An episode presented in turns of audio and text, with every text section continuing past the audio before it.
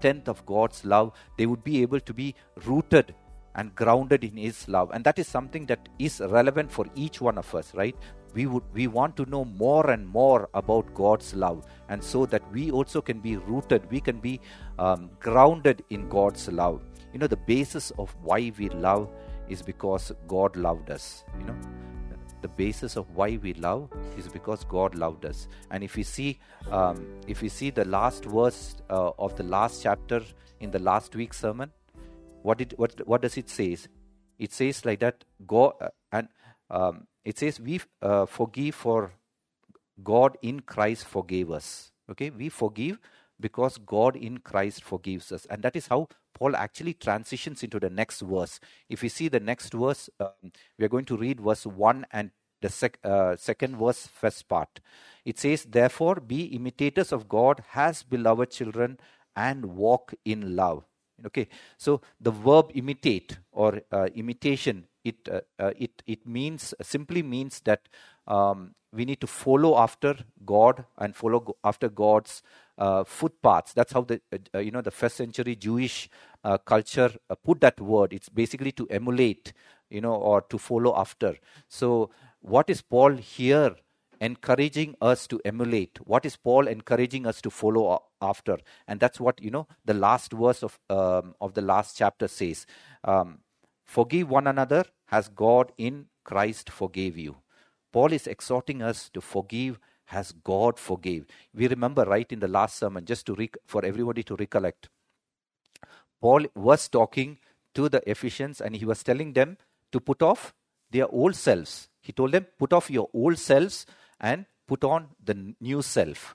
Right? And as part of that, he says he tells very practical things that we should be doing. And the last one was, you know, forgive others, forgive one another as God in Christ forgave you. And so basically what Paul is trying to tell us here is we need to imitate God you know, we need to imitate God in forgiving one another as God in Christ forgave us. Now, how much should we forgive, right? That's a question that can come to our hearts. How much should we forgive? How much did God forgive us? He forgave us all our sins, right? He forgave us our, our, past sins, our present sins, even the sins we are going to we are going to do in the future. God forgives all our sins, and that is how much we are called to forgive.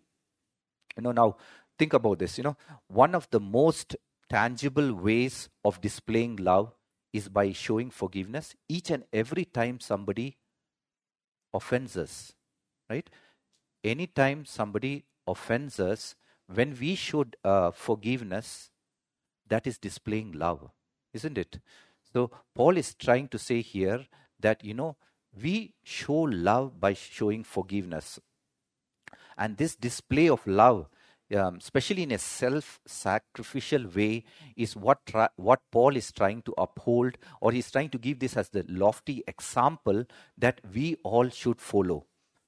We should follow God's footstep in loving by forgiving. You know, and then Paul just doesn't ends there. Okay, Paul adds on. He says, "Has beloved children." You know, if you see the second part of that verse, "Has beloved children." You know, just as it is natural for us just as it's natural for us as children to imitate our parents, so also it is natural, it should come naturally to us that we, as children of, of our Heavenly Father, should imitate God, right? And how do we imitate God? By showing genuine love and showing genuine forgiveness. You know, this continuous display of love for one another is basically the essence of what it means to be a Christian. Look at the, look at God. You know, abundant self-sacrificial love was in the very nature of God Himself, and Paul is now calling us. Okay, Paul is now calling us to imitate God and display the likeness of the Father. To imitate God, display the likeness of the Father, just as the Lord Jesus showed us how to do right? The Lord Jesus himself is that example. He has shown us how to do. And that is exactly how Paul transitions into verses 2, where he is going to show us the love of Christ. Okay, so in verse uh, uh, Ephesians 5 2, we are going to see the love of Christ. So let's read the verse.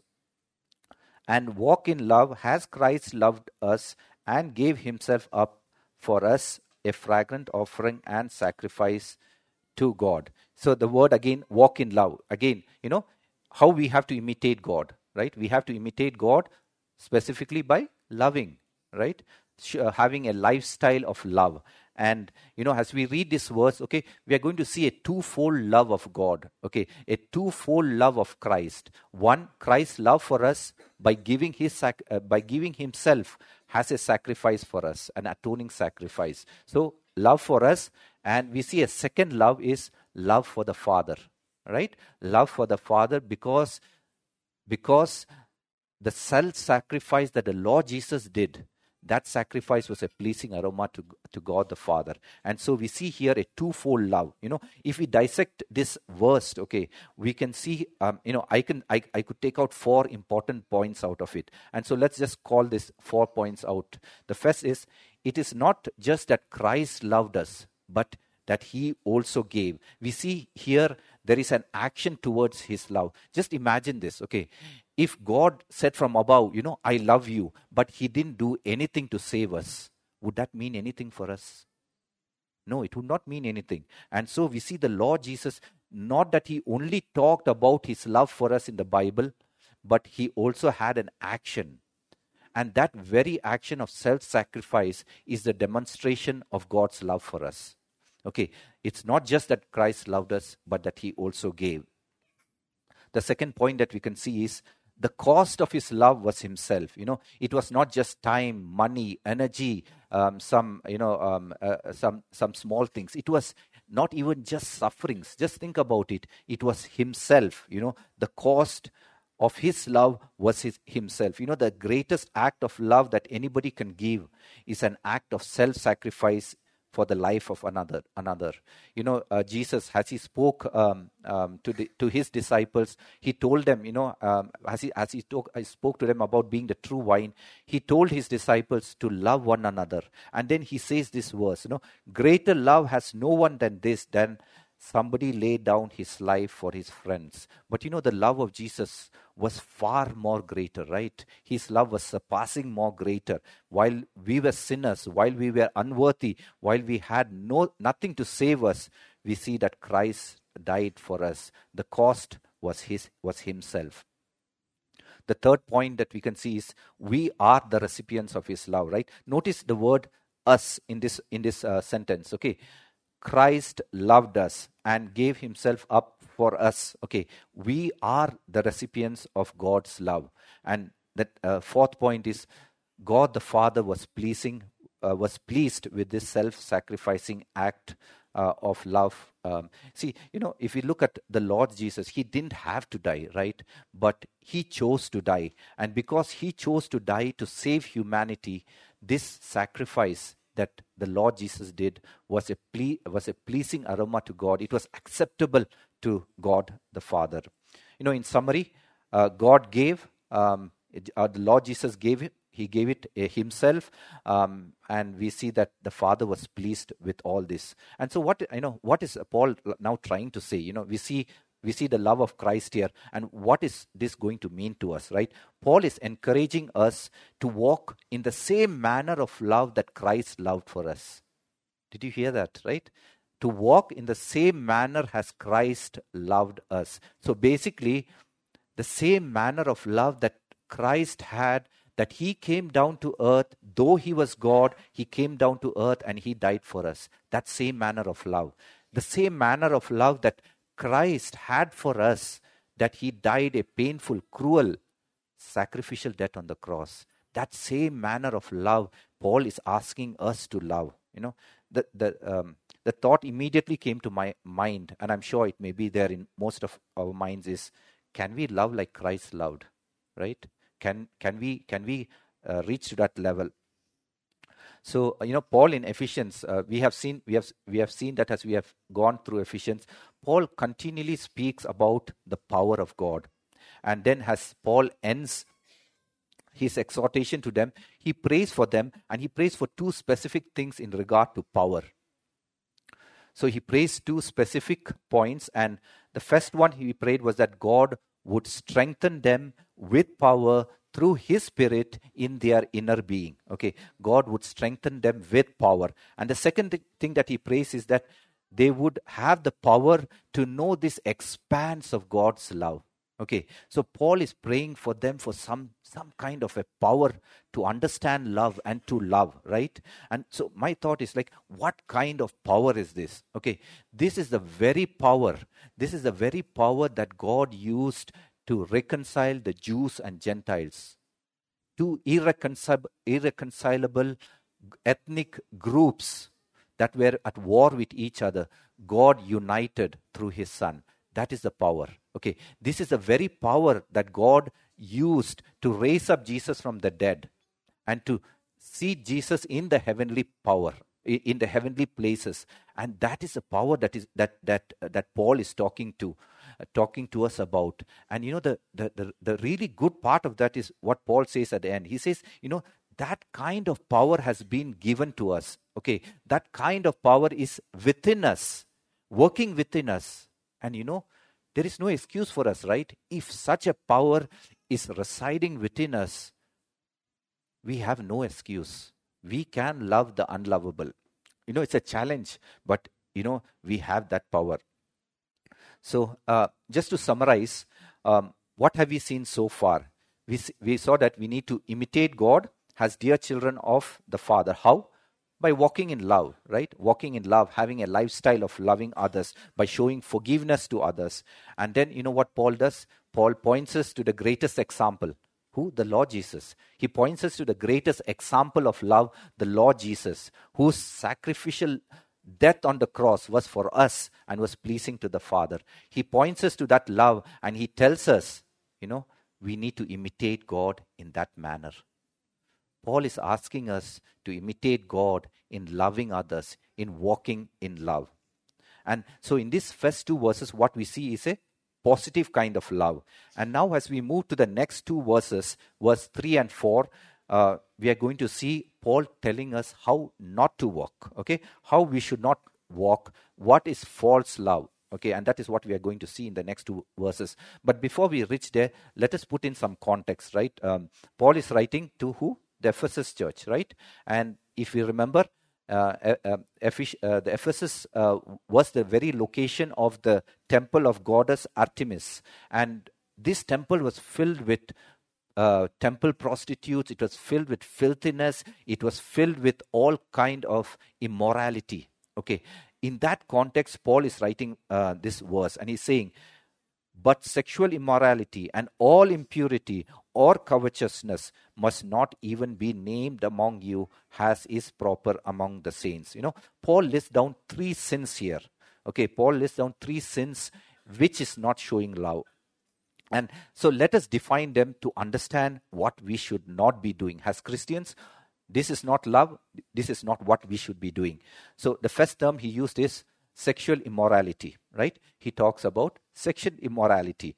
You know, the Greek term porneia used here covers all sexual sins. It includes adultery, okay, um, those married having sexual acts outside of marriage. It includes fornication, those unmarried, even though they are unmarried, having sexual acts. It includes, you know, homosexuality. It includes a host of sexual sins that this world has invented.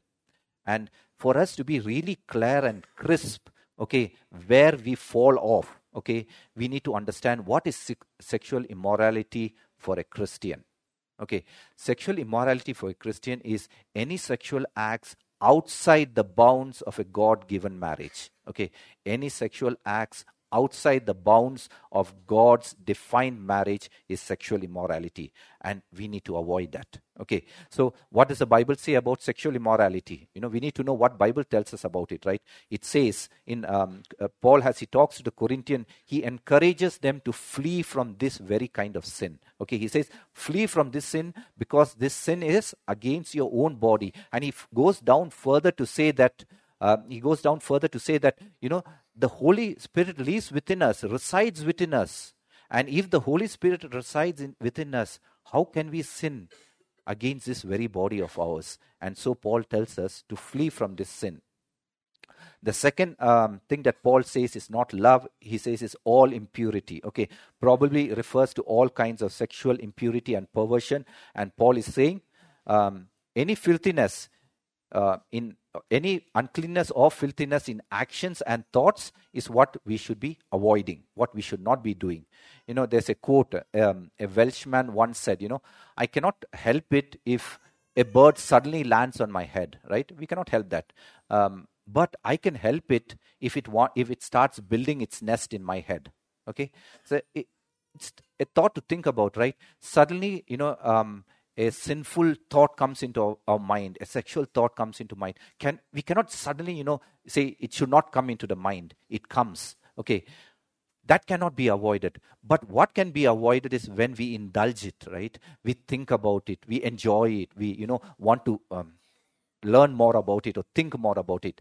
Paul saying, avoid all uncleanness and filthiness in thoughts Okay, so um, that is the second thing that Paul says. And then the third thing that Paul says is a sin that we should avoid is covetousness. Okay, what is covetousness? Generally, you know, covetousness, covetousness is, a, is an unquenchable uh, desire for worldly wealth, right? It is a jealous belonging for things that belongs to others. And in, when we look at it in a um, in a general sense, it is more you know lusting after money, right? But here in this context it is in reference to you know an unsatisfiable greed uh, to to satisfy our sexual appetite outside god given marriage right? We should not be doing that. And paul even goes to say that this is idolatry. And he says that in verse 5 we'll come to that a little later so, what does the Bible tell us about covetousness? We need to know that. And so, Paul, uh, no, not Paul. Now uh, we look at the Old Testament. Um, has has God speaks to the Israelites, His chosen people. Remember, God is speaking to the Israelites, His chosen people, and He's telling them, okay, uh, as He gives the Ten Commandments, you shall not covet right? What all he says you should not you should you shall not covet. You shall not covet other people's wives you shall not covet other people's properties you shall not covet other people's things okay? We are called not to covet. And so paul says this is something that we have to uh, avoid. So we are not to covet we are to live content lives okay? And basically we have to find our fulfillment we have to find our joy we have to find our meaning and purpose in life in god rather than in things and that is what Paul is telling us to do. You know, all these practices, you know, uh, sexual immorality, impurity, covetousness that Paul names here are practices, like I said, which do not depict sin in any way. And so Paul, you know, continues this verse by saying, This must not be named among you as is proper among the saints. Okay. So when paul says this okay when paul is talking about he's not just saying that you know these practices should not be discussed or these practices uh, should uh, should not be talked about. Paul is saying far more than that. Paul is saying that you know if an outsider if an outsider notices the life or watches the life of a christian he should not have the opportunity to name any one of these sinful practices as characterizing the life of a believer.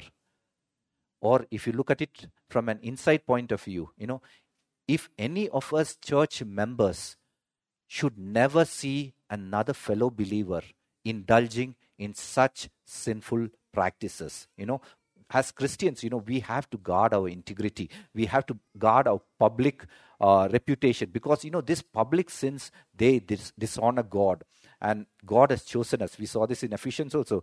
God has chosen us to be holy. He has chosen us to be blameless before Him. And so, just to summarize, you know, Paul is portraying in these verses actions. He's portraying in these verses practices that are not loving. You know, uh, it is not loving to be covetous. It is not loving to be a sexual immoral person. It is not loving to be having impure actions. And Paul, you know, is trying to say these are all self self indulgent acts. We should not be following them.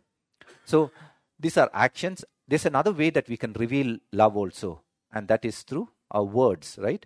We can reveal our love through words. And Paul again shows us what how we should love by what we should not do, right? He's going to give us again some other sins, showing us what we should not do and saying that is love. Okay, so let's see them. Uh, let's read verse 4. Let there be no filthiness, nor foolish talking, nor crude joking, which are out of place, but instead let there be thanksgiving. And so Paul again he lists down three uh, three uh, sins here, and but this time he's not talking about actions; he's talking about words. Okay, sinful speech, and Paul is saying that you know these sinful speeches should be avoided. You know, as Christians, our speech should demonstrate love. Okay, so in order for us to know what we should be avoiding, let's just quickly define these words. Number one, filthiness. Filthiness refers to dirty speech, any kind of shameful, disgraceful, or indecent language. Okay, and you know, basically, all speech that is unsavory, all speech that is unedifying, uh, idle, useless, you know, we should avoid them. Uh, second thing that Paul says is uh, we need to avoid foolish talk. Okay, so what is foolish talk? It is literally translated as uh, stupid words. Okay, meaning words that have no substance, you know, idle uh, words that have no meaning or value, which we should avoid. And the third thing that Paul says to avoid is crude joking. So this is dirty, vulgar joking, you know, which sometimes involve hidden meanings, double meanings. Okay, um, but one thing that we need, we should we should not forget is that uh, we can enjoy good humor. Right, good humor is good. Uh, laughter is a gift from God, and so we can enjoy good humor. What Paul is trying to show here is um, is showing about lewd and vulgar joking, joking, which is basically inappropriate for God's children. And so, basically, this in this verse, it's talking about bad languages which do not depict love and which we need to avoid. So then, what what do we need to do? What do we need to do? Paul says, but instead, let there be thanksgiving. You know, how can our mouths be a sweet uh, uh, smelling aroma to the Lord. We can we can use our mouths for praising God. We can use our mouths for uh, giving thanks to God. You know, we as Christians should always be thankful. God has done so much for us, right? Think about it, right? We have a hope for the future. We have eternal life. We have so much things that we can be thankful for. And so Paul is saying, let there be thanksgiving. Okay, there is another verse that I would like to uh, to, um, to read out is from Hebrew let us continually offer up a sacrifice of praise to God, that is the fruit of the lips that acknowledge His name. You know, we are to imitate God's love by offering our words to Him, by offering words that give Him praise, that give Him glory. Okay, that is what we should be using our mouth for and not for filthy talks. And as we as we come here, let me summarize verse 3 and 4. And so this is summarize, you know, what is false love, you know, what we should not be involved in. So there is uh, actions of sexual sin, there is speech, sinful speech, words of spe- uh, sinful speech. So these are things we should avoid, you know, actions which are not good, uh, speech which are not good. And Paul tells us these are things that Christians should not be doing, right? So now, what is Paul going to do in the next two verses? What Paul is going to say is he's going to give us a direction of what will happen to those people who depict this false love. He's going to show us what happens to those whose lives are characterized by false love. So let's read uh, verse 5. For you may be sure of this, that everyone who is sexually immoral or impure or who is covetous, that is an idolater, has no inheritance in the kingdom of Christ and God. So Paul starts, you know, with, for you may be sure of this. Okay, what does that mean? He's stressing on the certainty of what he's going to say. And then Paul names the same three offenses that he has already given. That same three offenses, Paul names those. And the only thing different he says is the covetous person is an idolater. You know, why is this covetous person an idolater? You know, because this covetous person, he places his ultimate goal, he places his ultimate priority in getting things that does not belong to him. And when he's so covetous, going after things, okay, there is a good likelihood of him falling into very sinful things. And let's take a couple of examples from the Bible to just illustrate that. We remember about King David, right?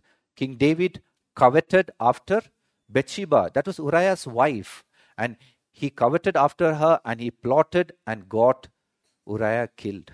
Another king, King Ahab, he coveted after the property of Naboth. And again, we see him and his wife Jezebel. They plotted against Naboth and had him killed in order to gain his property. You know, when we com- when we covet something, we are building that up as an idol. We are building that as an idol, idol that we need to get at, at whatever the cost it is. And sometimes when we do that one, you know, that that kind of um, intrude into our relationship with God. Okay, that thing comes the focus of attention. That thing comes what we have to gain, and it takes away our focus from God. Right, our devotion to uh, devotion to God is moved from such things into coveting of things of the world, and so Paul says this amounts to idolatry. So Paul continues uh, the verse uh, with you know that covetous person, immoral, immoral person, impure pe- people. He says, the second part of the verse, have no inheritance in the kingdom of Christ and God. And when, when Paul says that they have no inheritance in the kingdom of Christ and God, he precisely means that. He means that those whose lives are characterized by such, such bad, sinful practices, they have no place in God's kingdom. You know, these people are in their sin, they are lost and they are on the way to hell. But you know, another thing is there also. Paul has already clarified to us, you know, about believers, the stance of believers. You know, believers have an inheritance with God. Okay, they have been sealed by the Spirit for inheritance. And in fact, Paul prays that they will become increasingly aware of their identity as heirs. You know, so, so basically, this verse is not a warning warning to believers this verse is not a warning to believers that they have to be careful about their action, otherwise, they will lose their inheritance. No, that's not the purpose of this one. Believers are saved, believers have an inheritance with God. Believers can live in this world as kingdom citizen they can serve in this world as kingdom citizens on the other side we see um, those whose lives are characterized by evil practices those people have no part in God's kingdom. And so Paul, uh, you know, continues. He continues in verse 6 saying, Let no one deceive you with empty words. Because of these things, the wrath of God comes upon the sons of disobedience. You know, what, what is this empty words? You know, if you see that verse, it talks about empty words that were deceiving the people. You know, the false prophets, um, false prophets in the in in that time and even though now you know they pro- they propagate this false deception that christians professing christians okay professing christians can lead unrepentant lives can lead uh, sinful lives even after conversion to god and and without any repentance right so they they are they are saying that you know you can live such sinful life but you know let's look at it let's look at those two verses where in Revelation, God speaks to the churches. He speaks to the churches of Pergamum and Thyatira, and God tells them, God tells them that they tolerate sexual immorality. They have false prophets who tolerate, you know, they tolerate false prophets who, who spread the lies that sexual immorality is allowed. Okay, and so Paul and God tells them that He would destroy them if they did not repent. So, uh, moving forward, you know, Paul also, let's look at the second part of the verse. Paul also says, you know, that these practices lead to the wrath of God in judgment. We see the word wrath of God, right? The wrath of God uh, is something that we see in the Old Testament also. In the Old Testament, we see that 24,000 Israelites were slain because they sinned with the woman of Moabites, right? They sinned and God slayed them. We see also in Sodom and Gomorrah, um, th- that, that city was wiped out with brimstone and fire from heaven because of homosexuality that was displayed there right? So god showed his wrath on these places. And if you look at the present time is god's wrath there? It is still there but maybe not in such supernatural acts. Okay think about uh, the sinful practices that are happening. Think about the physical effects of such sinful uh, activities you know sicknesses, AIDS. Think about the mental agony that, that it causes, right? All that is displayed in, in God's wrath. And in the future, in the future, we will see the wrath of God. It will be displayed by God in the final judgment. And Paul uses uh, a term there, sons of disobedience. Okay? There will be no mercy on the sons of dis- disobedience. What is the meaning of sons of disobedience? You know, that's a Hebrew inspired phrase which describes people who live in habitual sin, who live without repenting. And because they live a, a life of habitual sin, because they live a life of unrepentance, they prove themselves to be the children of the devil. You know, this week I was reading from First John, and um, I just want to read a couple of verses um, from there. Uh, First John 3, 3 8 to 10. No need to turn there. I'll just read a few parts from there. It says, Whoever makes a practice of sinning is of the devil. Okay, whoever practices sin is from the devil. It says, No one born of God makes a practice of sinning, for God's seed abides in him, and he cannot keep on sinning because he has been born of God. Okay, what this verse actually tells us is that if we are a child of God, we cannot make it a practice of sinning. It will not happen. And he goes on to say, you know, whoever does not practice righteousness is not of God, nor is the one who does not love his brother. You know, Paul is concluding here. And as Paul uh, concludes, he, t- he tells us, you know, the last column we see, he tells us what will become of those of the world. You know, those who practice sexual immorality, they will have no part in God's kingdom.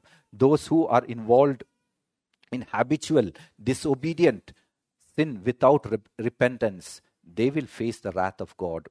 And that will that is what how Paul, you know, concludes. So Paul in the first two verses, he talks about true love, Christ's love that we need to imitate. He talks about what false love is, and he also talks about what will become of those who practice false love. You know, before we go into the applications, you know, my prayer is that none of us fall into this category, those people who walk in false love, because we don't want to be in that place, right? So let me enter into the applications, and the application are straight from the passage. Okay, walk in love. We are called to walk in love. That means there's a continuing action, and these actions should be have practical steps. Right? We see that the Lord, like I, we discussed about it, the Lord loved, and His love was not just in words. His love was in actions, and that is how we need to also love. You know, if you look at the first Corinthians. Um, First Corinthians chapter 13 in, in its whole, it's talking about the way of loving. You know, it's a good it's a good chapter for us uh, to meditate upon, um, to ponder over. Because you know, even as I looked at it, you know, I felt there is so much things that I need to improve in in terms of loving. Um, and this is a good chapter for us to even to discuss in our cell groups if we are having those. That you know, what do I want to depict more like God in loving? So um, another part of loving is also, you know, putting off bad practices. In Colossians also, Paul uses the same kind of terminology. He says, you know, put off your old self with its bad practices, he tells them. And then he tells them, uh, you know, to put on the new self with its good practices. And after that, you know what Paul says? Paul says that, and above all these good virtues, he tells them to put on love. You know, love again is not just an emotion it is something that we put on. It's something like physical clothes. As we put on our physical co- clothes, we are to put on love. Okay, it involves a practical aspect of it. It involves something that we must do. We have to take a conscious effort towards it. The last part of that I wanted to bring about was the self sacrificial element of love, right? It's easy to say love, but when it comes to the practicality of it, it involves a cost, right? Look at the Lord Jesus, right? It was not just God had to say that he loved, he had to face the death on the cross, the cruel death on the cross. And that is going to be the same for each one of us. In this world, if we want to prof- if we want to show love, okay, it is going to be at a cost. Okay. This is the love that we have to show to our families, to our spouses. It is, a, it is the same kind of love is what we have to show to our enemies. You know, it's something that we need to consider because it is going to involve a cost. A cost. Walk in love as Christ loved us and gave himself up for us. That's a call for each one of us. The second aspect is put to death what is not love. Okay, this Colossian verse is a really beautiful verse because of how it describes it. It says, Put to death, therefore, what is earthly in you sexual immorality, impurity, passions, evil desires, and covetousness, which is idolatry. Okay, I love the language put to that. You know, it is a very practical lang- uh, language, right? It, it says that Christians have to take a severe step, they have to take severe actions in order to put away bad elements. You know, I had a friend uh, um, long back, I had a friend in North India, and he had a boss uh, who always used filthy language in every sentence he used. Every sentence he had, uh, he would use a bad uh, language. And one time I was just talking with him, and uh, you know, invariably from his mouth, that same language came out. And this friend had to take a hard stance. He had to take a hard stance to get rid of such evil practices. There is a cause that is involved. We have to take that severe action. Like Paul says here, you know, we need to put to death. But what we can remember is that we have the power of God within us to enable us. But we have to take that stance to put to death what is not love. I'm just going to end uh, with one last verse. Um, it's in Revelations 2 4. No need to turn to it, but Revelations 2 4. And this is, uh, this is God talking to the Ephesus church. And this is what God tells the Ephesus church. But I have this against you, that you have abandoned the love you had at first. I have this against you, that you abandoned the love you had at first. Okay, this is God talking to the Ephesus church. You know, just imagine God talking that to me or to each any one of you, that you have abandoned the first love. Okay, let that not be what God is speaking to us, you know. So we need to strive. So, what is the end goal?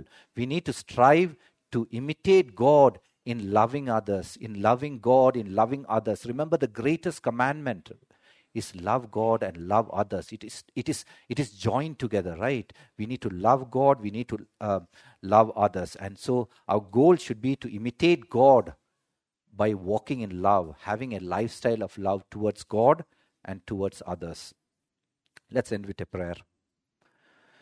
Our Father, Lord, we thank you for this time that you've given us, O Lord, um, to, to discuss about your love, O Lord. Lord, as we, as we were reminded, O Lord, that your love was a sacrificial death, O Lord. Your love, your love involved not just words, Lord, it also involved actions, O Lord. You, you, you went down from a position of power, Lord, to a position of weakness, even that on a cross, on a cruel cross, O Lord. And as we think about that love, we, we are reminded, O Lord, of your command to love God and to love others, O Lord. And sometimes we, we, we, we are reminded, O Lord, of how uh, deficient we are in that kind of a love that you want us to love, O Lord. Lord, help this to be our goal today and going forward, that we imitate God that we imitate God in loving others, in showing a attitude of love to others, O Lord, in having a lifestyle that is built in us, O Lord, towards loving others, O Lord. We pray, Lord, that none of our actions would be as sinful, uh, would be the sinful actions that shows and depicts false love, Lord God. Lord, we pray that none of our speech should depict the dirtiness and falseness of what false love is, O Lord God. Lord, we pray specially, O Lord, that our speech should be thanksgiving. Our speech should be to praise and glorify you, Lord God, for all that you have done, O Lord. And we are thankful, Lord, for what you have done for us. You have given us a hope. You have given us eternal life, O Lord, and we are thankful for that, Lord. Lord, we are also reminded uh, today, O Lord, of uh, those of the world, O Lord, those who are walking in their sins and due to go to heaven or uh, to, uh, to hell, O Lord God. Lord, we pray for them, O Lord. We pray that if there is any one of the people of the world in this room, O Lord, I pray, Lord, that they would understand, they would comprehend the love of God the love that you, Lord Jesus, had for us, O Lord, the love the Father had for us, O Lord, that He sent His Son to die on the cross for us, O Lord. I pray that they would be able to comprehend that love and to understand and to come to know you and to accept you, O Lord. Let no one, O Lord, perish in the way that is mentioned, Lord. We thank you, we praise you, Lord, that you're a God of love and that you ask us to imitate you in loving others, O Lord. Help us to be that go Help us that that would be our goal for this week and through uh, the coming uh, months, oh Lord God. We thank you, Lord, for this time. Uh, thank you, Lord, uh, for this time that you've given us, Lord. In Jesus' name we pray. Amen.